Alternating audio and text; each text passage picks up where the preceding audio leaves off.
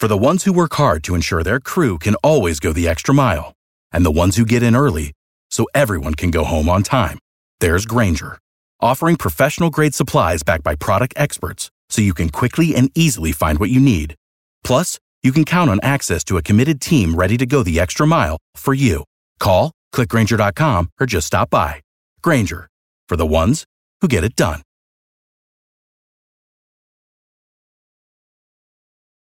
Every team, every topic, everywhere. This is Believe. Borussia Dortmund have won the European Cup Winners' Cup. You can feel the passion, the emotion.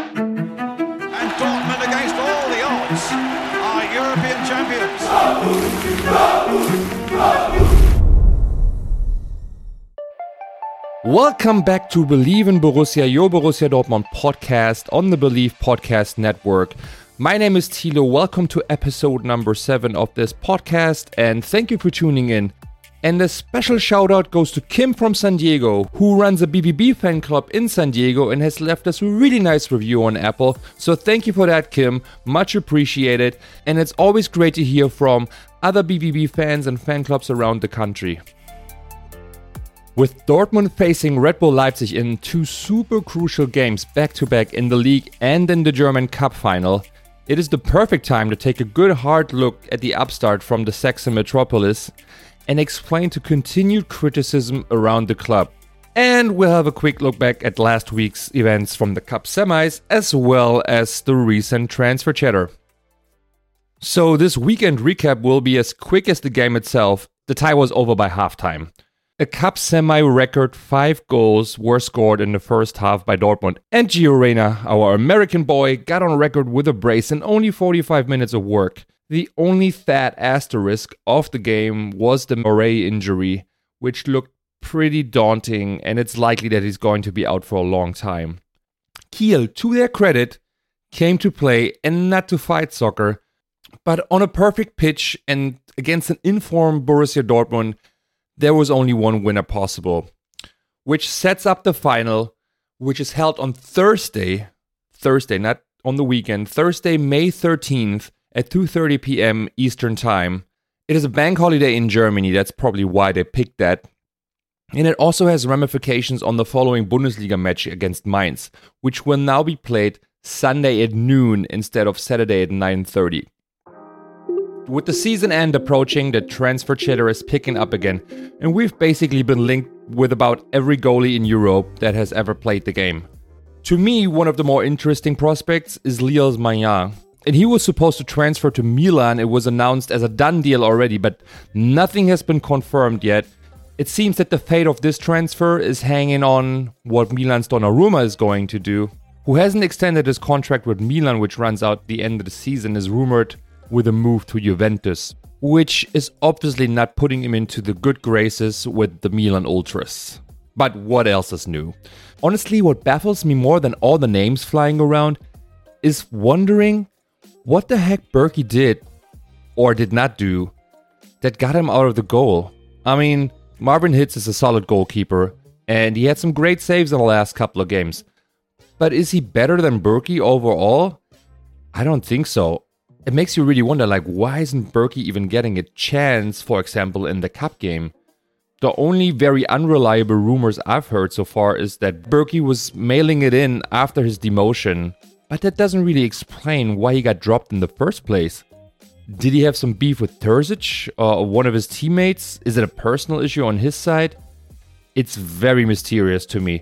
If you know something or if you heard something juicy or reliable, just drop us a note on Instagram or Twitter at Believe in Borussia and share your insights with us. If you're equally well informed on matchday activities, another transfer area where the odds have been shifting a lot lately is the coaching market, and the wheel of coaches has been spinning hard, and the biggest name on it has now moved to Bayern.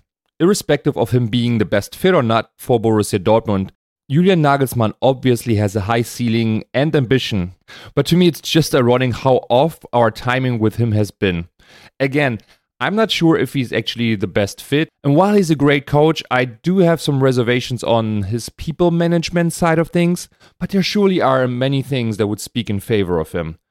But in 2018, Nagelsmann wanted to finish out his year in Hoffenheim, but Dortmund couldn't just wait a year around until he finished. So instead, we got Lucien Favre. Now, Favre obviously got sacked very early this season, which prompted Dortmund to find a replacement as soon as possible. Understandably, the club wanted clarity around this key position and also be a first mover in the market, which is usually a good thing.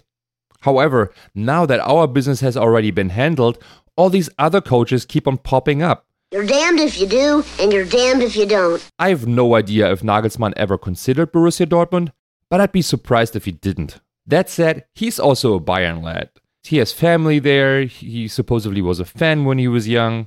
So to pull that off, we would have to have extremely good timing, as in step to him in the moment where he was available, but Bayern didn't seem like they would have a need. I, for one, also had an eye on Adi Hütter and was very surprised when he became available. Again, we made our move early to have some security for planning it and also reduce the massive media noise that would have lingered on until Dortmund would have presented a new coach. And in general, any transfer business on our side now will be rather late and limited. We can't do everything at once. We got a new coach, let's see what Rose can do. On the player side, Dortmund fended off United and others over Sancho, Haaland, Jude, etc. So we haven't sold one of our key cogs in years and actually added more people like Emre Can to the squad. But with the Champions League still in jeopardy and million dollars of losses, the board will have to be extra careful so Borussia Dortmund doesn't end up with a billion dollars in debt and will have to need a Super League to bail them out. Damn! So, RB Leipzig. Some of you might despise them. Some of you might like them. Some of you may say, well, what's the big fuss about it? It's all about making money in the business. But surely everyone is aware of the ongoing debate. And even for me, it does get a little tiresome. And what is tiresome to me is that the pro camp usually brushes over the very well founded criticism around the club and is just oblivious to the facts, while the anti Leipzig camp overreaches and project everything that's wrong with soccer and whatever else in their life into Leipzig, which also really doesn't help in the discussion because it fosters misconceptions on both sides. Even our own players don't really get it. Mats Hummels in an interview said, and I paraphrase Look, not everyone in Dortmund is going to like to hear it, but I'm a fan of what's happening at Leipzig on the pitch and how the club has developed. Money alone isn't a guarantee. So to me, that sounds a lot like, hey, you know, we're all making money, this is a business, and they're putting out a good squad. What's the big deal? So if someone like Mats Hummels, who's so close to the matter and has been with Dortmund for so long, would say something like this, I'm not really surprised to hear anyone in the States, or anywhere else for that matter, to voice a similar opinion. And it just shows me that the PR team at Leipzig is doing a fabulous job by moving the discussion from the very valid points of criticism onto something that has never really been debated at all by the critical fans, which is that Leipzig is putting together a good team and that they're playing decent soccer. Really, nobody ever disputed that. And it also shows that most of the mainstream media doesn't care or doesn't understand why Leipzig is actually being criticized because they're not bringing those talking points into the fold. Well, that's why you choose this podcast, so let's have a deeper look at it. The most obvious and simple distinction is that the whole raison d'etre, the reason for being for RB Leipzig, Borussia Dortmund was founded by a couple of guys to play soccer. And the reason of being for the club today is to assemble the most successful soccer team that they can possibly can within their means. And that is true for most of the other clubs. However, at RB Leipzig, the main goal is to up sales for the soda drink. So that itself, I think, is a super crucial distinction to make. I also don't think that the farm system that RB Leipzig has is particularly smart. Just because something is doable or feasible, it doesn't make it smart. Dortmund could double the ticket prices and still fill the stadium, but does that make them not smart to forfeit revenue here? I don't think there's anything smart about the farm system that Leipzig has. It's just more shameless and it shows a willingness to bend the rules. The sole reason of existence of RB Leipzig is to market the Red Bull brand. It is not about improving the game, it is not about entertaining people, and it's not about lifting up a community. If flipping peanuts onto stray dogs would be a popular pastime, then Red Bull would invest into a club in that. They don't care about the sport. They only care about it because it's popular and it has a huge platform. The, the fact that Red Bull are so happy to operate in the gray and even violate rules as long as they can get away with it isn't smart in my book. Raiding impoverished regions around the world for talented players more zealously and systematically than other clubs might be smart business, but so is the European Super League from a Real Madrid standpoint. It doesn't impress me. If your mission statement is about making money, then it's not about the people. Yes, as long as lifting poor and gifted players and developing them is an externality of making that money with soccer, so be it. But don't trust a corporation to care for much more.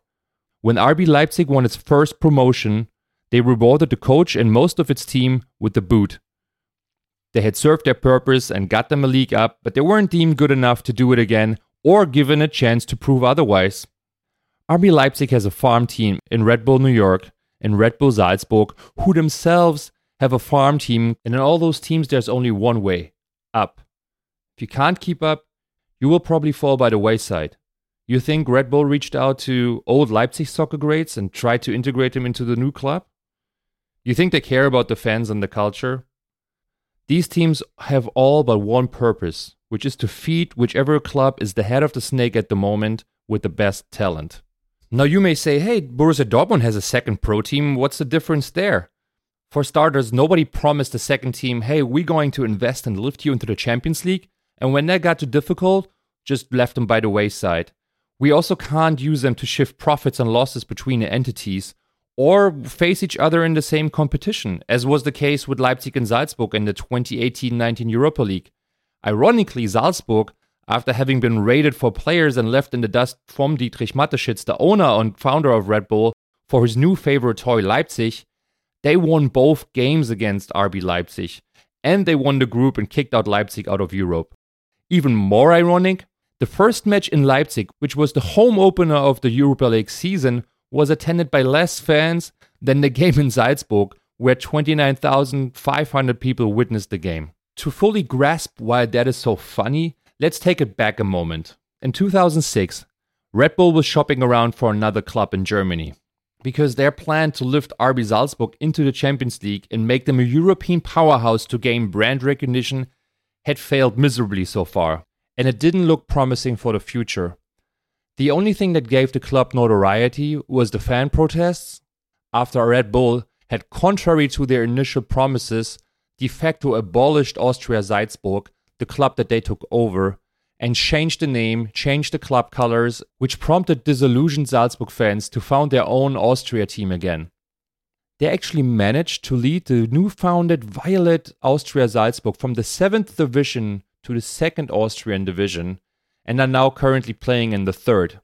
Red Bull Salzburg, on the other hand, had failed every single year to qualify for the Champions League. 11 years in a row, they were bounced in the playoffs, despite the investments made by Red Bull. They only finally made it when the Austrian champion was granted a start, which became available when Tottenham and Liverpool had qualified already via the league and then played the final against each other. So let that sink in again. They failed to achieve their goal 11 times in a row, while the new Austria, run by fans, scrambled from the 7th division to the 2nd division with little more than donations. So, who's the better manager here?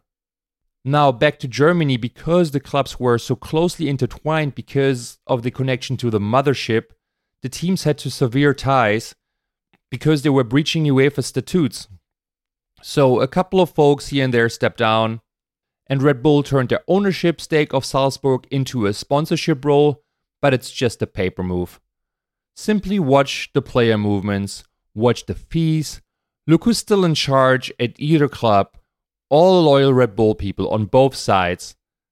And if you think that a multi billionaire such as Dietrich Mateschitz is not going to get his way on either team or get stopped by the UEFA, you're very naive. I mean, did you not just watch the whole European Super League fiasco and the complete disregard these billionaire owners have of any rules or regulations or fans? Mateschitz wanted a Red Bull team in the Champions League.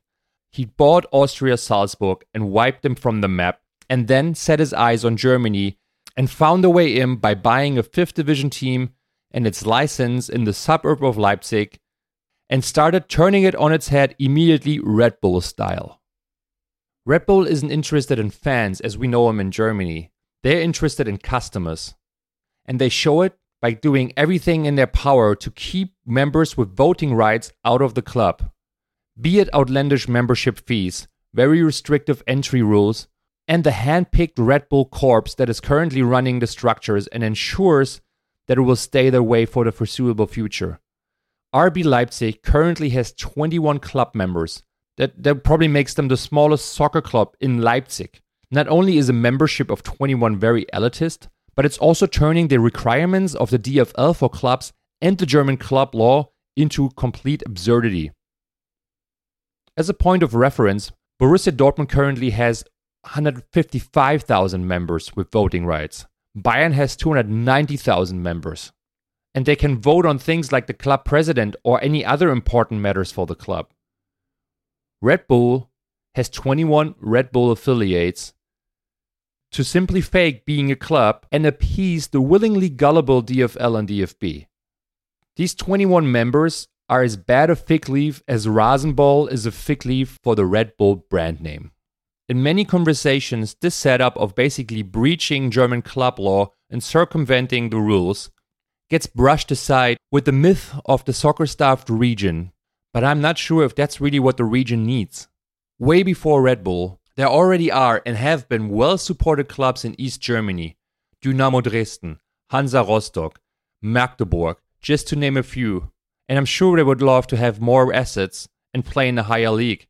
But they obviously don't want to sacrifice their, their history, their logo, their crest, and everything they stand for and become a marketing vehicle, as happened with Austria Salzburg. So, in which world is RB Leipzig filling their void? It's like trying to combat local store flight by bringing in Starbucks and McDonald's. It's really the soccer equivalent of gentrification.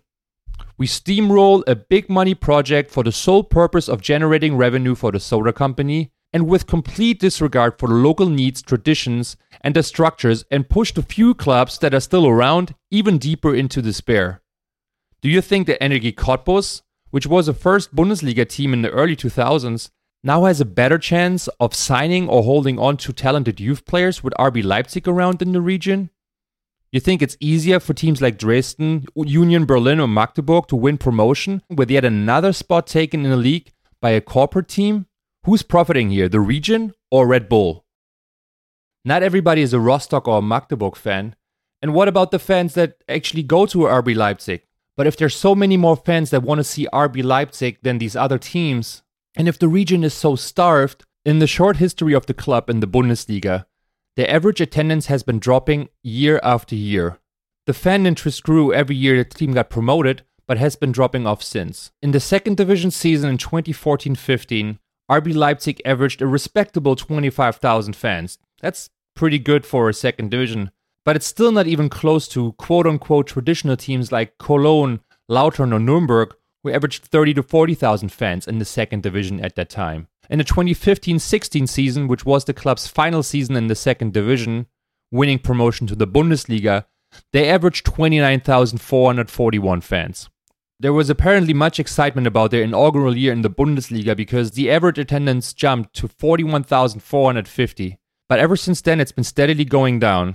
A year later, they averaged 39,000, and then in 2018 19, the last season where we had a full season with fans, the average had dropped to 38,000. And it's not like people didn't take notice. In 2018, in only the second year in the first division, the German newspaper Welt ran a headline saying Leipzig is facing an attendance fiasco. And they were referencing that not even 20,000 fans wanted to see the second only international knockout game in the club's history. Not even 20,000. That's less than 50% of the stadium capacity for a decisive round of 16 knockout match against Zenit St. Petersburg. Compare that to clubs like Cologne, who travel away with 20,000 fans for the Arsenal game, and they also pack their home games in the group stages of the Europa League against, well, no offense, but not so sexy names like Bate Borisov with 46,000 during the week. They even traveled with a thousand fans to Borisov in Belarus. Belarus, that's the last dictatorship in Europe. That's hardly a route easily traveled. Or think about Hanover. They took 10,000 fans in the Europa League to Copenhagen. Frankfurt traveled with 12,000 in a group match to Bordeaux. And Dortmund is obviously renowned for the highest average home attendance in world soccer period and feared for packing terraces throughout Europe with thousands of fans, no matter where. All these teams are what people in Germany call traditional clubs, teams that move the masses. So shouldn't the self-proclaimed messiah of East German soccer be able to do something similar or at least fill the stadium for an international knockout match, which again was only the second in the club's history period? Is this lack of commitment and interest really a sign of the figurative starvation? Well, I obviously don't think so. And it is not a fluke. The same thing happened with Red Bull Salzburg. Despite the majority of the active fans from the Austria days turning the back on the new club after Red Bull changed the colors, the history, and the crest. They had a booming first year, averaging 16,000 fans in Salzburg, almost 10,000 more than the year before, when they were owned by Red Bull but had not yet been fully transformed into a Red Bull performance can. But ever since then, the attendance has been dwindling, right now hovering at around 8 to 9,000 fans a game. That game against Leipzig I talked about earlier at almost capacity now, that was an exception to the rule. It seems that RB fans in Salzburg and Leipzig only turn up in numbers when there is a novel event or they can stick it to some imaginary foe. I mean, how ironic is it of Red Bull Salzburg fans to turn up against Leipzig and express their anger for getting bullied and having their best tears plagued by Leipzig if that's the foundation of your very own club in Austria? I really don't understand. That's some very selective reasoning there. It was fun to be around while it was new and shiny, and there was a constant ascent because there were steamrolling opponents due to their financial prowess from players to facilities.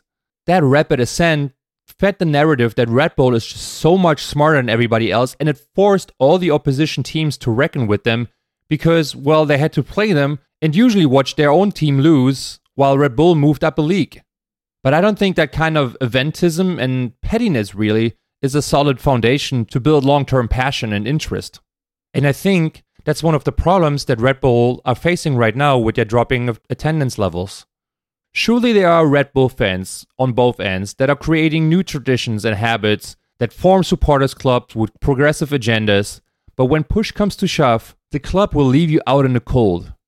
Because it only needs you as long as you produce value for it, but it doesn't want you to become too involved and actually have a say in its matters. When the Red Bull Leipzig supporters group Red Aces hung a banner in the stadium criticizing Red Bull owner Mateschitz as an authoritarian owner with alt right views after he gave an interview with some questionable populist alt right remarks, their reward was a stadium ban and being disallowed to distribute their own fanzine inside the ground, unless it was handed in a week earlier for approval by the club. So the casual fans are less and less interested and the active fans get pushed out by the club because they don't want their input and they don't want them to get too involved.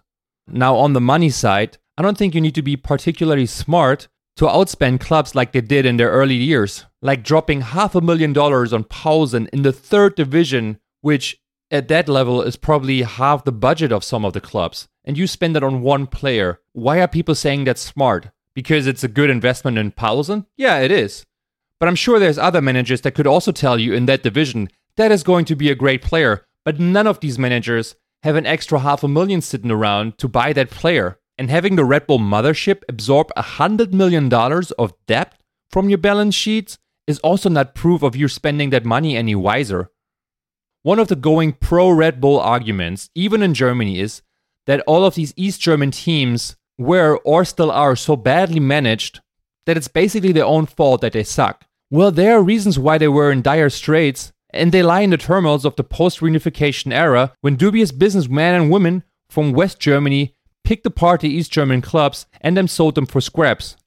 Dresden, for example, Dynamo Dresden, one of the most popular teams, was ruined by Frankfurt born Rolf Jürgen Otto, who usurped the presidency at the club and then stole from it, embezzling more than 3 million marks from the club, a huge amount of money in 1995 that also landed him in jail. Of course, not everybody became a criminal in the process, but all of the West German soccer industry were looking for smart investments and landing a steal by luring away star players for cheap. And speaking of landing a steal, if you want to make a steal in the sunglass department, check out Kaenon. Kaenon is our sponsor, and they think it's time for you to make your outdoor experience better. Now, Kaenon sunglasses are made exclusively with polarized lenses for optimal clarity they're actually made with Japanese optics for their lenses. The lenses are clearer, lighter, stronger, and they have Italian handcrafted frames that are impossible to scratch. So you got Japanese quality and Italian style, best of both worlds. Just like this American podcast about a wonderful German soccer team. We have an exclusive code for you, KaenonCast15, to use at Kaenon.com and receive 15% of your first pair. That's K A E N O N C A S T 1 5. Kaenon, clearly better. And you know who else was clearly better? Many of the East German players that became available at the dawn of the reunification. Western soccer executives, like longtime Leverkusen manager Reiner Calmund, literally raided the East and in- introduced the East German clubs to free market capitalism by luring away the best East German talents like Andreas Thom or Matthias Sammer for cheap, while the East German clubs weren't even able to compete yet. They weren't even part of the Federal Republic of Germany yet. So while the East German clubs were caught in a system that couldn't compete financially, they got picked apart, losing all their star players, often for close to nothing. And the same thing happened and the same thing happened in many other industries. The best minds and assets of the formerly publicly owned corporations were sold off quickly at a discount, and the rest simply lay bare, causing record numbers of unemployment in the East, which was another heavy burden on the East German clubs. While teams like Stuttgart or Bayern Munich have prime local industries like Bosch, Mercedes, Porsche, Audi, and even regions like Dortmund, which were hit hard by the decline of the steel and coal industry, had potent partners in the service sector like the Continental Insurance, that's what the big C with the three stripes on the old neon jerseys from the 90s stands for. But Dresden, Halle, VfB Leipzig, they didn't even possess West German mark yet, nor did their fans in the stadium when that onslaught began. Andreas Thom was transferred from BFC Dynamo Berlin to Leverkusen in the January of 1990, six months before the fiscal union and nine months before the official reunification of Germany. Whatever valuable assets weren't moved westwards probably ended up in some offshore account of former higher ranking East German officials from the party or state surveillance apparatus that abused their power to run away with the rest of the country's crown jewels. Considering these adversities, it's a miracle that any of these clubs actually still play in professional soccer. Union Berlin was down in the fifth division before they clawed their way back up, carried by its fans. Magdeburg, Dresden, Union all struggled constantly financially while having to close a much larger infrastructure gap than their West German compatriots. But with their supporters behind them, they managed to build new stadiums, consolidate their finances, and return to professional soccer. Now compare this with RB Leipzig, who accounted for 92% of the total transfer fees in 2013 when they went from the fourth to the third division dropping around $1.5 million on new players, including Poulsen and Joshua Kimmich. And in the Bundesliga, they wrote off $100 million, just like that. You don't think Dresden or Rostock could make it to the Bundesliga with an extra $100 million? Is that really superior management? Just because you're not blowing through your money like some of these Super League teams, that doesn't make you the Warren Buffett of soccer. But it's just such a nice narrative. We just work harder and smarter than everybody else. I call BS. The club was able to operate at a loss season after season, and you saw what you didn't sink your money into hiring Mario Balotelli for a PR stunt. That doesn't mean you work better than, say, than a club like Freiburg, who very smartly manage their limited resources and put attractive soccer playing sides on the pitch. clearly it takes some investments to close the gaps that we just talked about, and particularly in Leipzig, which used to be a soccer hotbed. You probably don't know that VfB Leipzig was the first ever German soccer champion in 1903, and that the German FA, the DFB, was also founded in Leipzig. But the two world wars and the ensuing separation of Germany prohibited the city from being the headquarters for the West German FA for obvious reasons. But if the DFB was so keen on revitalizing the East, and Leipzig for that matter, they could have moved the headquarters back there instead of building a new one amidst protests in Frankfurt. They could help revive the rich history of East German soccer instead of overriding it with a marketing product. So, in conclusion, are RB Leipzig the smartest guys in the room? No. Granted, they have not thrown money out of the window as other clubs have. But have they done a better per dollar job as teams like Freiburg or even Kiel? I very much doubt it. And it's not like they're operating with monopoly money in the business world. Again, they just erased $100 million in short term liabilities from their books. And if you consider the cost of the overall infrastructure running several clubs, not just RB Leipzig, they spend just as much, if not more, than other top teams. Are they good for the region?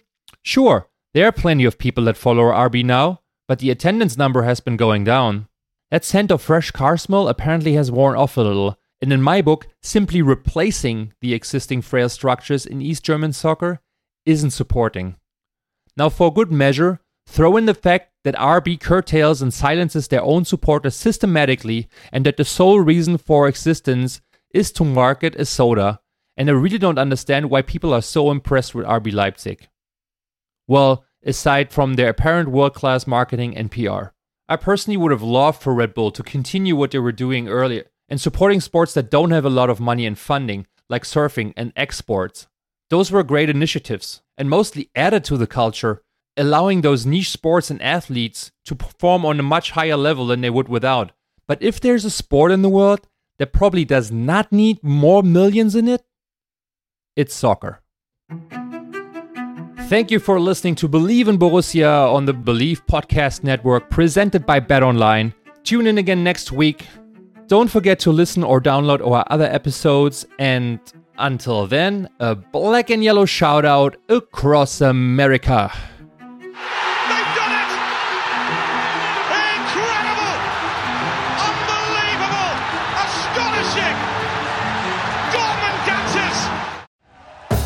Thank you for listening to Bleav. You can show support to your host by subscribing to the show and giving us a five star rating on your preferred platform. Check us out at Bleav.com and search for B L E A V on YouTube.